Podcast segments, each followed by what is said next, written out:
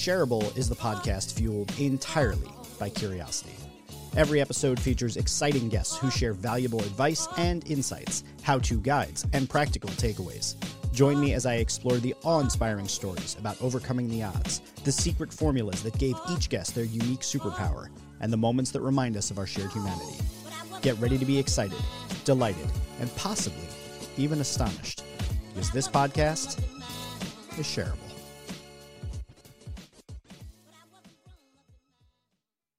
Remember, if you like this episode, think about who else you know who would like it and share it. It might even start the conversation that changes the course of your life. This episode of Shareable is a mic swap. It's a concept I came up with back in 2017 on the very first episode of Shareable. I thought, what if I made my guest into the host and I became the guest of my own show? This simple swap has led to some really incredible episodes with conversations I never could have even imagined before they happened. So I really hope you enjoy this episode of Mic Swap. Jeff, thank you for signing over the mic to me. This is, uh, I'm excited that we're going to get to uh, discuss some topics. You know, I love high performance and I love thinking about how people uh, kind of maximize themselves. And so I'm really excited for the questions that I thought about over the past couple days to ask you. Thanks for having me. All right. Well, let's let's just start I love to ask people because I think there's an innate uh, like wisdom in each of us. And there are plenty of things that our brains do to, you know, sabotage us also. However, speaking to that wisdom piece, um, what, if you had to say, what helps you max yourself? Are there uh, like habits or just things, reliable things you know about yourself uh, that when I ask you the question, like, what does it look like to max Jeff? So I think about there, that? There are kind of two things that jump to mind with that. So I'll, I'll give you the one that I think speaks to probably what the nature of the question is about, and then kind of the other thing that struck me too. So the first thing is how do I max Jeff? So I have ADHD and um, very low needs autism. I think I'm not sure. It's a self diagnostic diagnostic on the uh, the autism thing, but but I know that my brain doesn't work kind of as standard. And as a result, throughout my life, um, I've kind of noticed that things weren't necessarily tailored to me. And a lot of the advice I would get was like advice that was really meant for someone else. So I think in being really introspective and being very curious about how I work and you know what what makes me tick and what makes me operate at my best and kind of dropping a lot of the shame about some of those things. I think getting really mm-hmm. clear on all that um, has been kind of the first step. So, for instance, I know that I work best at night, and a lot of a lot of my life, I've been somewhat I don't know if I would say ashamed of that, but I guess I've just been like, I guess ashamed might even be the best word for it. Like I shouldn't be like that. I've had this thought that like I should be one of those people that wakes up at 5 a.m. and goes to the gym and does, but like that's just not me, right? And I think the moment that I stopped fighting any of that stuff is when I started having more success and happiness in my life. So, in terms of what maxes me, I know that I need to work within the within the structure of what it is that makes my brain work. And mm-hmm. there's a, a, couple ways that that works. One, I have to externally process time and tasks. It just doesn't work up in my head. There's no time doesn't make sense to me. Uh, it, it's either now or not now. I have no sense of the passage of time. Time is just it's a weird thing for me. So I need lots of clocks and I need calendars and I re- need reminders. So that's one thing. Two is that I know that I have a superpower called hyperfocus. And it's a thing that a lot of people who have ADHD and autism uh, do, where they can basically hyperfixate on a certain thing. And without it's sort of like being in the flow, but like, like mm-hmm. one level, one step more intense, I guess I would say. So I try really hard to, um, to manifest that hyper focus and to create those conditions. I know that I need long, uninterrupted stretches of time. So no no like 15 minute breaks, you know, two hours into it, no 20 minute breaks, no interruptions, no calls. You know, even people breathing around me sometimes can be a thing. So I, I have these long, inter- uninterrupted stretches of time, and then I need um, generally some sort of a background process. So music without lyrics, something that's very melodic, mm-hmm. almost like spa music. So I can get myself into that zone. So if I have kind of tying it all together, if I've externalized my time into a calendar and given myself an uninterrupted space of time where I've set boundaries mm-hmm. for other people, where I, I am protecting that time and I have the ability to lean into it. And then I trigger that flow state by throwing on my noise canceling headphones and uh, and just leaning into it, especially if it's at night. I know that I can max what I'm capable of doing. I mean, I'm talking like I can I can create an entire website over the course of two nights, or I can build a business in a weekend. So that's the first thing. The second thing I would say that came to mind with this is that I think that kindness is sort of like the underlying operating system that I that I start from. Uh, and that's mm-hmm. not to mm-hmm. say that I don't have like you know anger or, or or or negative emotions out there, but by default, I tend to think I I want to be a kind person in this world, and I've found that that maxes me because I feel a sense of flow throughout life when I'm interacting with people in a kind way, and then they respond in a kind way. Awesome. What um so I, I love you bring up this idea of like what's your superpower your, or you know being a superhero and you obviously have thought a lot about how do you max yourself but again going back to this idea of kind of like what's what's your inner wisdom what of of what you've learned for yourself would you actually recommend to everyone so um, you had specific reasons why you designed kind of um, the things that help maximize you. But mm-hmm. um, I wonder if there are things in there that you're like, actually, I think like everyone what's universal. Yeah, that you would recommend, regardless of whether or not people are super linear or um, maybe, yeah, maybe they're not sort of having some of the same, um, you know, uh, kind of thinking patterns that you might experience yourself. So the the superhuman framework that I developed is probably the most universally applied idea that I have. Um, and mm-hmm. and it it it's something that I map onto myself, and I actually came up with it partly by way of you know research on the one side, but on the other side, looking at what is it that made me good at anything I've ever been good at.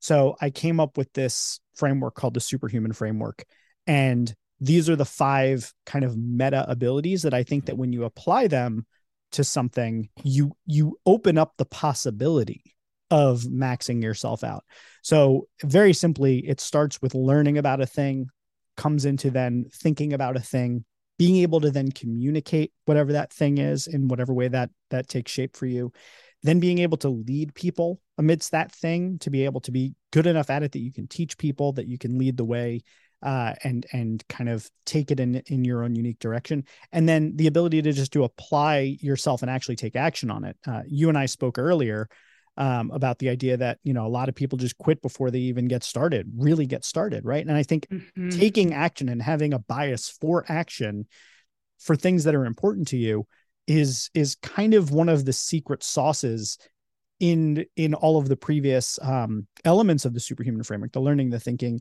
the communicating the leading you you have to have a proclivity to take action on those things to mm-hmm. be able to mm-hmm. open up that potential so if i'm trying to do a thing whatever it is if i want to get myself in that flow state and i want to work on something accomplish something i have to have at some point gone through each of those different steps in the superhuman mm-hmm. framework to max myself out. Now I can do it without all of the the pieces, but I I don't think maxing myself out occurs unless I am at the point where I have extensively investigated it, where I've actually thought about it. So it's not just a matter of rote memory, but instead of deeper understanding to the degree to which I could actually communicate it to other people, where I could actually lead others around that idea or topic, at least even in even in a small level, and then the ability to then take action on it because I've I've attained a level of mastery of it that I can go into that flow state time, that hyper focus, and actually accomplish something.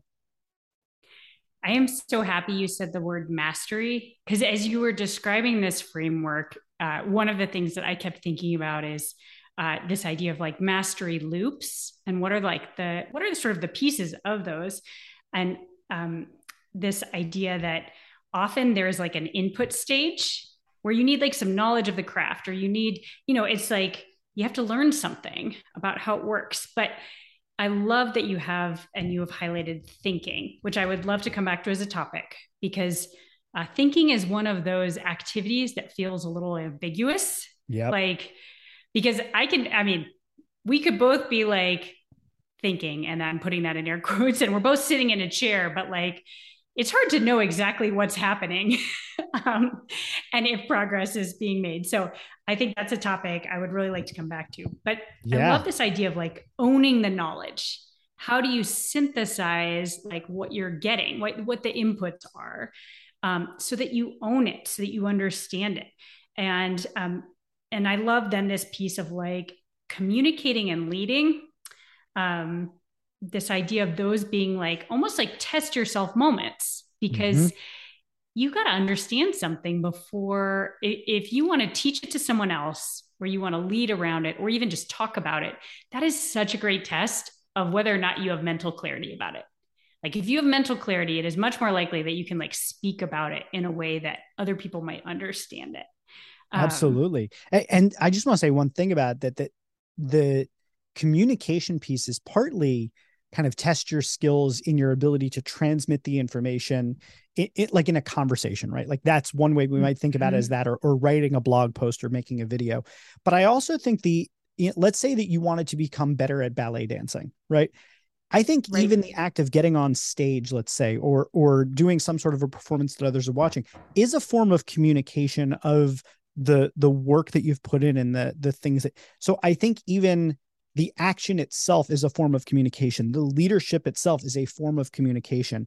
And I distinguish them as separate because I think that there is a, a function that is like the ability to take the information and transmit it from one to another. But I think to a certain extent, it's also doing it is a form of communication. Leading is a form of communication in the same way that thinking is a form of learning. So there's a lot of overlap between these five um, components of the framework and, and how I see it. Um, but I just want to point that out that I think also the act of doing is a form of communication. I I love that that overlap is there and I definitely think about things this way so I'm just really appreciating that. Like things don't usually just sit in a single bucket. Yeah. Um, sometimes that makes it more complicated to explain, but um, I think there's just a lot of truth there about you, you know how you think about that. And even I mean for me I've been a person who really often I need to do something to learn something, or mm-hmm. sometimes I need to communicate about something to really actually understand or think about it. So I'm a huge fan of, um, you know, taking like now that now that meeting in person is more of a thing, but like sitting down with a whiteboard with someone I respect, a thought partner, and trying to explain to them Yes. what I'm thinking. Like we talked, we've already talked a lot about this hard question of what do you want? Like, what are you trying to accomplish? How are you thinking about it? What seems most important? And I find um, for me, thinking, uh, I have a lot of uh, fast moving thoughts, um, but to me, to slow that process down and talk about it is actually a really important piece of my learning and synthesis. Um, so I don't know if that's ever been true for you. Do oh, you have absolutely. thought partners I, I that you like live... to process with to think? oh, absolutely. But my wife is my muse. My business partner knows that the best thing that you can uh, do with me is put me in a room with a whiteboard because there there is a very fine line between communication and thinking out loud for me at least. Um, and I and I think there's such an overlap there that sometimes it would be uh, almost silly to even uh, distinguish them from one another. Just let it happen and get the benefit from it. So yeah, I'm 100% with that. I think sometimes you really do need to um, think thinking and communicating are happening simultaneously and you're you're actually working through the ideas and the thoughts by bringing them out and again i mentioned before with the adhd i have to process things externally almost everything yes. in my world is is about notes and it's about tasks and about calendars and everything has to happen uh, mind maps like everything has to happen externally because once it's in my head it's like it could be gone in a second and a half no matter how big fully fleshed out the idea is it could be gone in, in a minute so i process everything externally so i'm 100% with that that sometimes you just have to be in a space where you have to think things out out loud I resonate very strongly with that. I, I, have this sense sometimes of like ideas dropping out of my ears. Yeah. My my business my just... business partner calls it uh, following me around and picking up the breadcrumbs. That's how she describes it. That's awesome. Um, yeah. My house just has a lot of post-it notes. uh, like they're they're big they're big post-it notes and they're different colors. They're like a three by three incher, mm-hmm. so they're big. But um, like we have called them nuts and seeds of genius. Love it. okay. So, but, but this importance of sort of, um, you know, having having some different ways that even you do that thinking so let's go back to this thinking thing because yeah. i'm really curious about different ways to help people do this piece because it's something that i've noticed in coaching um, having people find a way to do the thinking that they need to do in order to support the goals the processes like what they're trying to accomplish. I think thinking time is one of the first things that goes out the door when stuff kind of heats up and the pace picks up.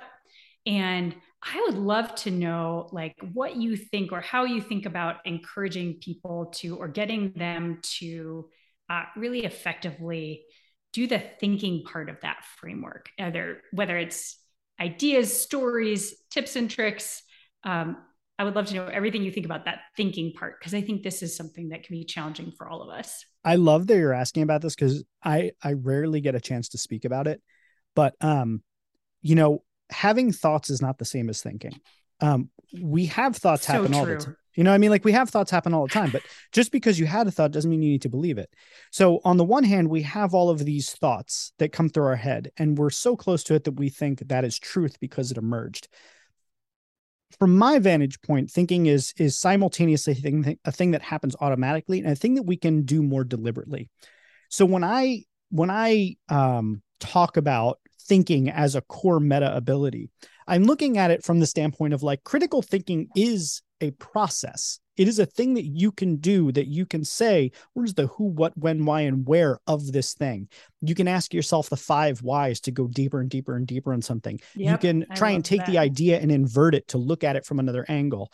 Uh, you can do a six thinking hats exercise where you you know engage an entire group in parallel thinking from different perspectives of trying to look at a problem creatively or being a devil's advocate or looking at it factually so there are so many different ways to think. You could look at, you know, logic and rationality and how you can use syllogisms and things like that to be able to make sense of an argument about whether it's valid or not.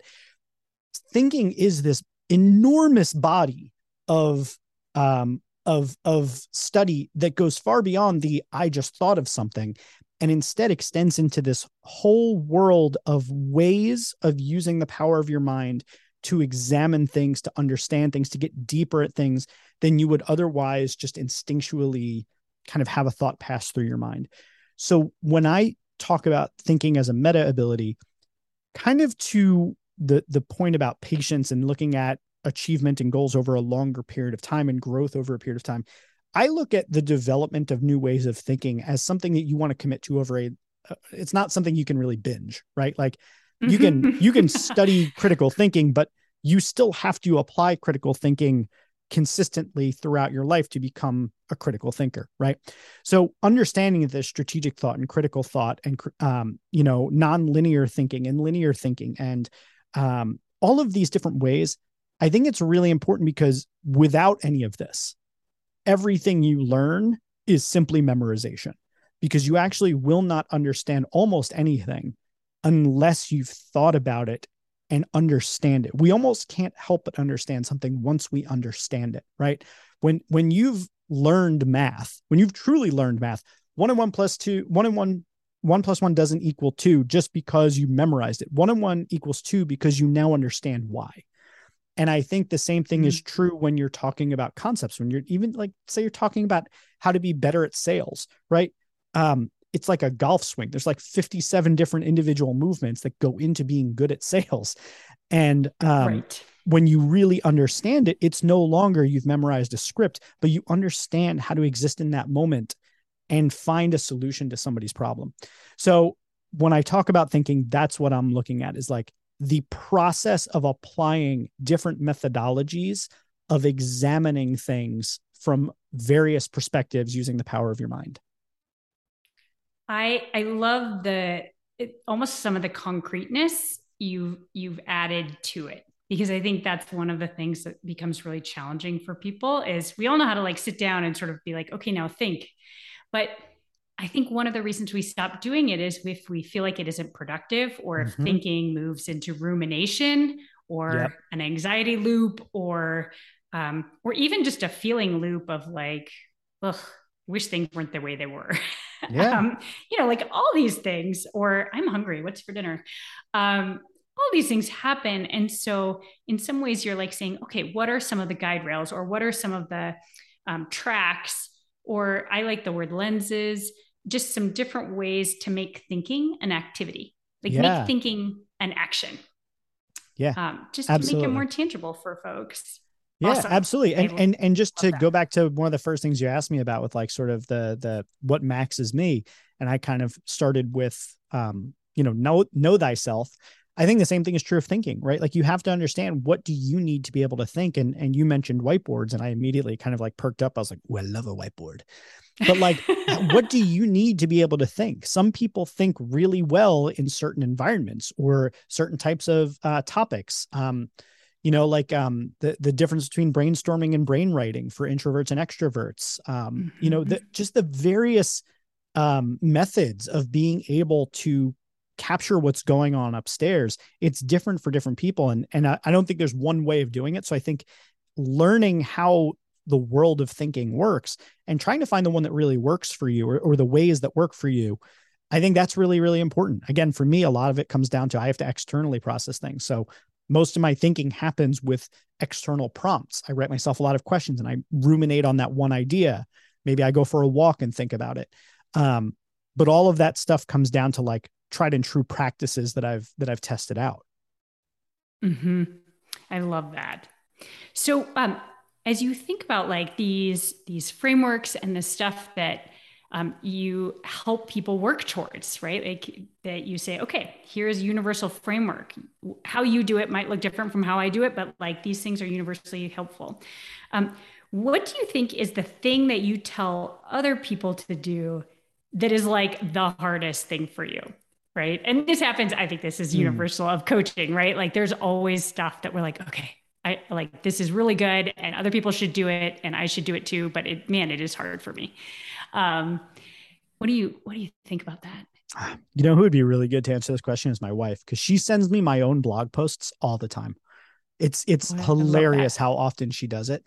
Um, I I think one big thing that um that immediately occurs to me is that I am routinely the person that will give other people permission when I sense that they're craving it to do a thing that they need to do. And and yeah. more importantly, I'm the one who acknowledges people for the things that they're extraordinary at. So I I find things to appreciate and acknowledge in people. It's a thing that mm-hmm. I do.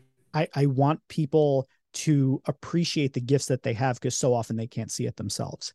And the irony of it is that um I I just don't I don't appreciate my own gifts really uh, and, and it, it, there's so many reasons for it and i could probably like unpack it in, in multiple therapy sessions but i have a very difficult time um, acknowledging something because there's this um, sort of social bias against you know talking about what we're good at as if it's boasting or if it's like you know right. uh, you're mm-hmm. not supposed to right? So i think that there's like a lot there and then there's just a lot of trauma of being you know an adhd and high school type kid who yeah. you know there's so much of that oh he has so much potential if he would just apply himself. Like there's all of this baggage of like i'm just an average you know dumb kid when it was like maybe i just was in the wrong system.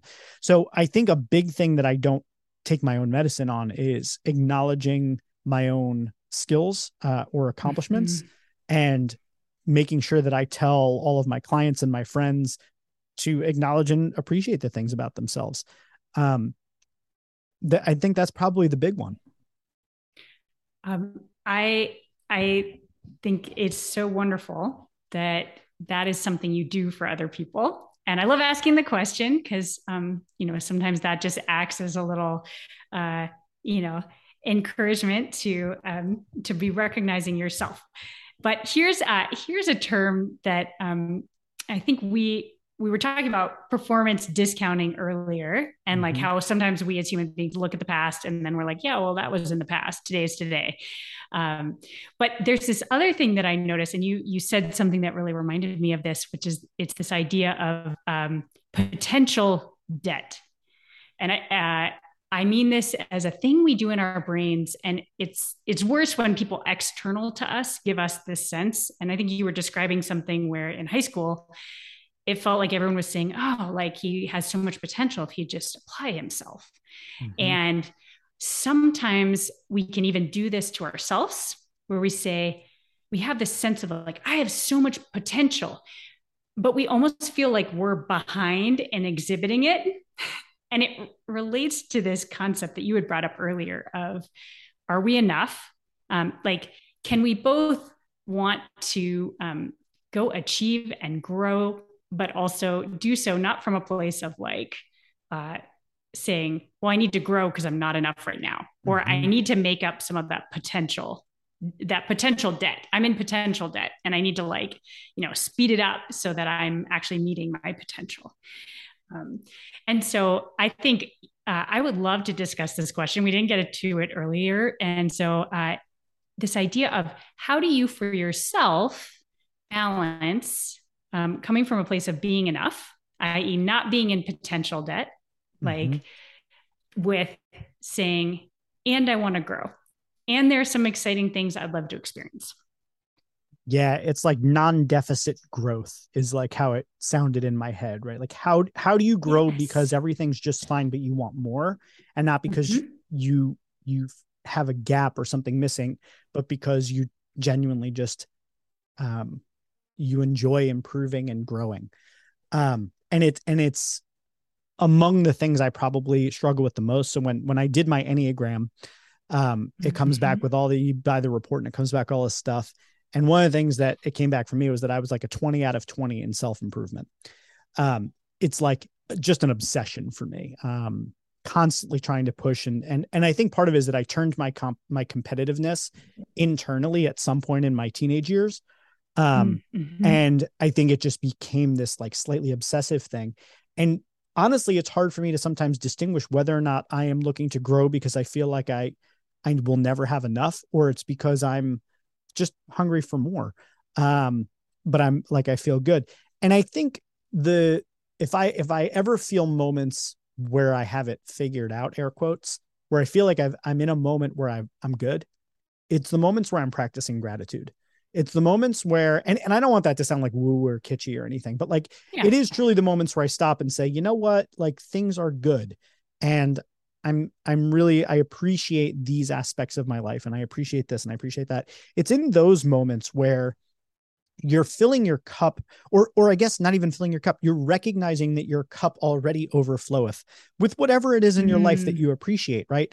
That's mm-hmm. when you mm-hmm. can then focus on more without their feeling a need that you're you're lacking and and to be fair i have a lot of privileges and i am um you know in a position in my life now where things are going better than at, at points in my life where they were not. So it's a lot easier to say it from this the vantage point i'm in now.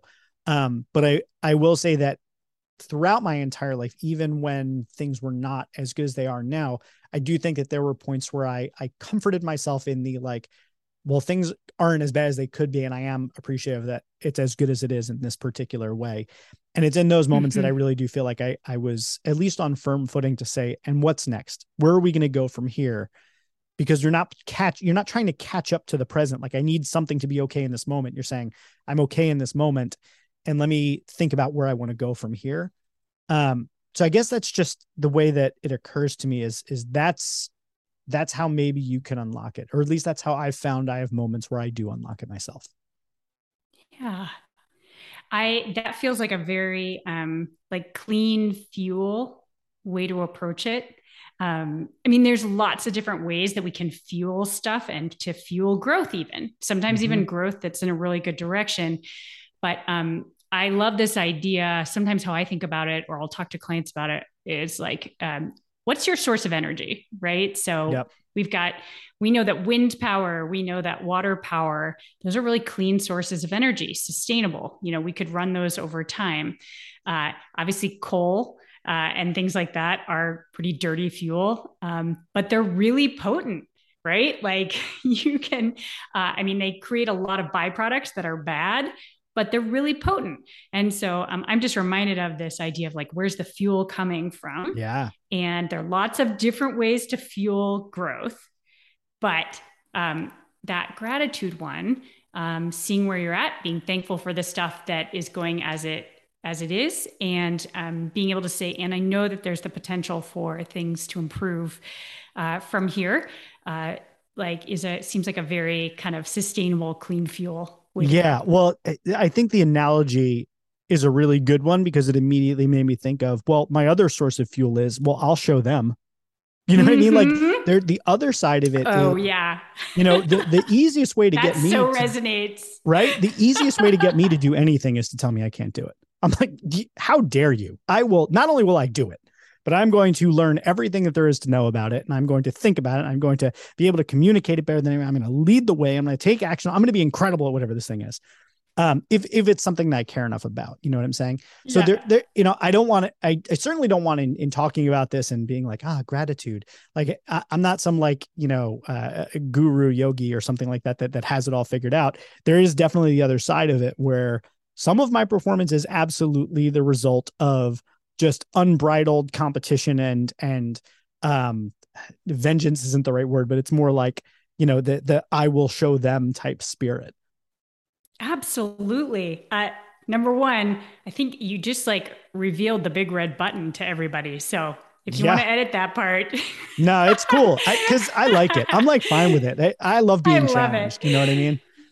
Everyone everyone knows how to get you to do something now. Yeah right. Um, but here's the thing oh, i so resonate with that and i i think there's there's you know we have experiences in our life where you know if you feel like ah oh, people are just not getting how much i have to offer or you know if your learning curve looks different from someone else's like in my life um, i'm a person who really likes to understand the underlying system mm-hmm. and that like and i can memorize stuff like you don't get through medical school without being able to memorize things but i was always very clear that like the day the test was over like that information was gone like that it wasn't sustainable and yep, uh that resonates. i like I like to understand the system, but it means I often ask a lot of questions and I'm I'm running like hypothesis things with the questions I ask, but I think sometimes I would get the impression that people thought I was like slow, like that, like I was a slow learner or that mm-hmm. I wasn't going to learn it. And I'll tell you, that has been like one of the biggest drivers of like, oh, by the time I am like up to speed, I will now be like, you know, going super fast once I hit top, once I hit speed, but it will take yep. me a while to hit speed. And uh, that has been a huge driver for me. Sometimes, you know, not maybe the most sustainable or like positive fuel source. Well, so I just I, I, really I have a buddy who just texted me recently, just out of the blue, and you know we've been friends for a, a, number of years, and I've I've coached him not you know in both an official and an unofficial capacity, and he reached out to me and told me about this story where he was put on this gigantic project by a client that he has, and all these other people were put on the project as well who do a similar function, and they all tried to pretend that they knew what was going on, and he was you know he basically just didn't understand. So he decided that he was just going to swallow his pride and ask a bunch of questions. Well, after asking a bunch of questions, within like a week, he was like, "Oh, I totally get it now." And when all everybody everybody else that was in the same position that wasn't asking those questions was completely lost still. So there is so much value in just actually expressing what your needs are because it it gives you rather than pretending that you don't have them by addressing what those needs are, asking questions, playing dumb if you need to, to to get the information you need to perform. That's actually, I think, a, a, a performance hack that people are often unwilling to do because they're unwilling to quote unquote look dumb or ask the quote unquote stupid question. Um, and I think that it's actually one of the smartest things you can do. I always tell people in my consulting capacity, like, you don't pay me to have the answers, you pay me to ask the right questions.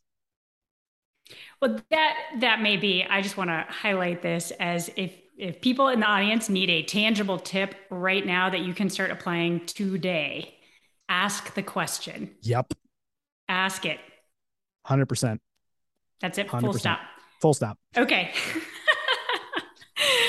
um, I, so we, this is shifting gears a little bit, but uh, when we think about work and people are busy, and often we say things like, oh, I got a lot of work to do, or, or even we're thinking about uh, you know the work we have to do to take us to our goal or to take our business or company where we want it to go. And i always like to ask the question what is the real work? Because i think there's often an underlying current of what actually is the hard part. Uh, and we often get uh, we often misthink that like the action part maybe is the hard part when there's actually something else that is kind of the driver. And if you get that right, then a lot of the other stuff uh, is sort of just fake hard. It's actually not that not that hard. And I'm always curious. I like to ask people the question: What do you think for you is the real work? Um, what you do. So I don't think anything I do is about anything other than trying to make a profoundly positive impact in the world. Um, mm-hmm. So if we're looking at the, if we're asking a question in terms of like, what's the purpose? The purpose is that yeah. if we're if yeah. we're looking at it from the lens of like, what's the actual difficult part to get where you're trying to go versus like what what does it seem like the work is versus like what's the difficult part i, yeah. I mm-hmm. it, so if that's the nature of the question i would say the difficult part is getting people to see that all of this stuff that we do is all made up and that at the end of the day we have to figure out what it's all for and that's a story that only we can actually define for ourselves and that even in corporate environments where you have people working together managers and, and people that that are on that team the actual dynamic that's at play is understanding what people really want. Is it validation? Is it impact? Is it um you know competition and wins? Is it uh, you know saving face and not looking stupid? Like what is the underlying thing that people want and the problem is is that we all hide that stuff we don't talk about it and few people and it's not even deliberate i think it's more often than that there's people they don't even know um, and getting to that is like, you know, the only reason I know anything about the things that I know about why I'm about what I'm about is because I've done deep work with my therapist and and with myself to actually explore a lot of that. And there's tons of stuff I'm still figuring out. And I think the problem is, is that when we get in those environments, it's not safe for us to talk about those things. And we have right. other priorities that we're supposed to be focused on. But in truth, we're all just people with our own traumas and experiences trying to figure out what our life is supposed to mean and mm-hmm. the real work underneath is those those precious moments where you get people to drop the veil of having their stuff together and actually getting to the real meat of what they're about and every once in a while you find someone who's just blaringly open about what it is that they want to do in the world but most people are going through the motions and not stopping to actually honor what it is that's important to them so the real work is trying to find a way to build the trust to build the safety to have the care that people are willing to drop that veil to maybe do the work and to express that so that we can tie the work that we do together towards that thing that people actually really truly want. Yeah.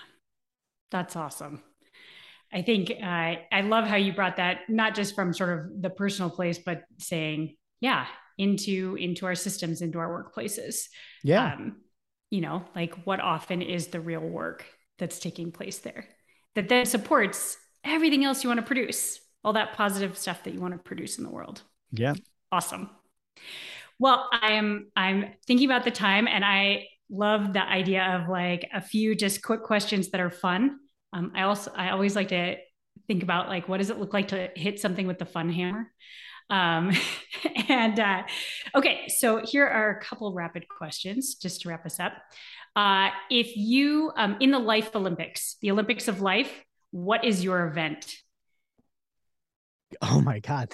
That's such an interesting question. Hold on. I have, I have to even parse that. In the Olympics of Life, what is my event? Um, you would like get the go- the gold medal at. Oh God. Oh God, what would it be? I mean, wow. If I'm being like funny and like flippant about it, I would say uh uh, running running uh, an event up until the last mile. like, like, like running 80% of like running an 80% of a race basically would be like my gold medal event. And then somebody else would run the last leg, the last mile. I Okay, I love this. It's like a relay, but it's like not like the four by four where there's like even pieces and you run one piece. It's like, no, the relay is you run 80% and then you like hand it off to the to the finisher. Yeah, because I, you know what, the truth is, is that the last mile is the boring one. Oh, like of all of yeah. my projects, I love to build and conceptualize and strategize, and like I will do eighty percent of it. Like hard, I will do one hundred and twenty percent of the eighty percent. But that last twenty percent with the details and the the monotony and the management and like the ah, so I think that if I was like if I was taking it from like that kind of like fun flippant point, I would say running 80% of a race. That is the spirit of the question. That was that was a perfect answer. Awesome. Thank okay. Next thing. What is your favorite when you are like working hard doing stuff and you're like, ugh, this feels like a grind. What is how do you hit stuff with the fun hammer? How do you like snap out of it and be like, this should be more fun? Is there something that you do that helps you think that way or changes it for you? The only way I feel like I can truthfully answer this is that I don't actually think I do anything that fits that category. I That's awesome. I, You're like I, those things are out of the toolbox. Yeah, like like and like I, I I don't know how that yeah. occurs when I say that, but like truthfully, I love everything that I do. I I work yeah. for myself for and like that's the thing is like when I worked for other people, I guess my answer mm-hmm. would be to be like the world's worst employee and you know uh just like undermined everything because I'm just like literally like the world's worst employee. But since working for myself, I just literally don't think I have that. I I think there are times where I get overwhelmed, I get overworked, I get tired, all those things and and I don't know if I can make anything more fun in those, but the work that I do, the way that I approach my work is actually always fun because I I really designed everything that way. I only do things that I'm interested in and good at. Awesome. I think that's a that is a great place to be. Um, I agree. All right. What um what do you want to like first thing that comes to mind, what do you want to high five your past self for? Say good job past self. Good job Ooh. past Jeff. Um the, the the first answer that would obviously come to mind is like uh pursuing my wife.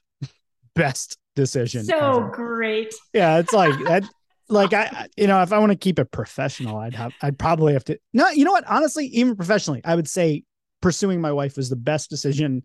High five, Jeff. Do it a hundred thousand times over. Yeah, because like the, the impact she's had on my life professionally, personally, like literally across the board.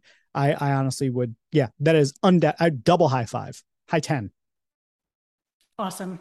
Um, breakfast of champions. What does that mean to you? Uh, sleeping in and awesome. coffee coffee, Perfect. coffee and sleeping in because I'm not about the. Also, I'm a big fan of like a good bacon, egg, and cheese sandwich or like the perfect bagel with lox. But if I'm if I'm being like completely honest about what I want for breakfast, it's like a few more hours of sleep. Awesome, that's great. Okay, last one. What's your kryptonite? Uh, feel free to interpret yeah. any realm of life. I guess uh, there's there's kind of two pieces of it. There's one that I, I'm going to give you the answer. I'm going to give you a two part answer because there's one that I'm traditionally and working on, and then there's one that's just going to consistently always be my kryptonite. So so the one that's like my kryptonite and that I continually work on is vulnerability. And mm-hmm. if if you have sensed at all that I've been vulnerable throughout any of these things, that is not an accident. That is like that is work um to get to that point where I could do this um because vulnerability does not come natural to me being strong and being you know impenetrable and and you know uh, a hero and all like that that is the standard and being vulnerable is very very uh, difficult for me so i work really really hard on that so that is to a certain extent kryptonite I, have just kind of uh, if you've seen the princess bride it's like the yeah. iocane powder uh, scene where he's like yes. i've developed an immunity to iocane powder like so I'm, I'm developing a bit of an immunity to vulnerability but it's still kryptonite I would say that the the true vulnerability for me though is is got to be just um it's the details. It's again it's the last mile. Um, you know, mm-hmm. I I spent a lot of years swearing up and down that I would get better at checking my email or that I would um, you know, get up early and get to to work on time or whatever. Like any of those things that are just not fitting of how my brain works. And um and a lot of it just comes down to like I don't have a brain built for details and repetition. Um, mm-hmm. I have a I have a brain built for big picture and connecting the dots and finding patterns, um, and connecting with people and and you know getting deep into things. I don't I don't have the one that's gonna check my task list every morning. I, I don't have the one right. that can follow mm-hmm. you know prescriptive routines. Um, so that is undoubtedly the kryptonite. And uh, you know the truth is that I know how important habits are, and um, I I want to be better at following my habits, but I also know that just like that ADHD, it's going to be a constant struggle throughout my life. So I guess my kryptonite is the last mile. Yeah. Well, just to combine those two, um, you know, knowing that, being willing to share what your kryptonite is, like that is a moment of vulnerability. Um, and also a real gift to our audience, because I think um, we all have these things. And um, to understand that we can accomplish a lot, we can really, um, you know, take our capabilities and create positive stuff, wonderful things uh, in the world. And that does not require uh, perfection doesn't require 99th percentile thinking. Um, and often, you know, it actually just requires some persistence and using um, some different types of thinking, or even like the framework that you brought up, um, kind of the superhero framework of saying, hey, if you can do these things, this learning, thinking, you know, communicating, leading, action, and you do that over time, you don't need 99th percentile um, talent or or um, or results because that that will really help you and compound over time. And so I think it's a big gift to the audience just in hearing you say that. Um, I can certainly echo it for myself as well. But um, I, Jeff, thank you for taking the time, answering the questions, sharing yourself. I appreciate it. And, um, you know, I feel like we touched on some personal, some performance, and I think we even got some fun. So, uh, if I had to say something about this, it would be that it is shareable. So, tell me, what was most valuable or useful for you in this episode? Send me a message using the link in the show notes. I'd love to hear from you. If you enjoyed this episode, please make sure to subscribe and rate the show five stars on Apple Podcasts or your favorite podcast platform. Don't miss out on my other podcast, Becoming Superhuman, which is also available as an email newsletter. Get it all at jgibbard.com. If you're looking for a book to read, may I kindly suggest The Lovable Leader, which covers how to build great teams with trust, respect, and kindness. Available online wherever books are sold. And finally, if you're interested in working with me, whether it's hiring me to speak or train your organization or strategic consulting and coaching, all of that information can be found at jgibbard.com. All links can be found at the bottom of the show notes. Stay safe, be kind, and please share this episode with someone who will enjoy it. Thanks for listening.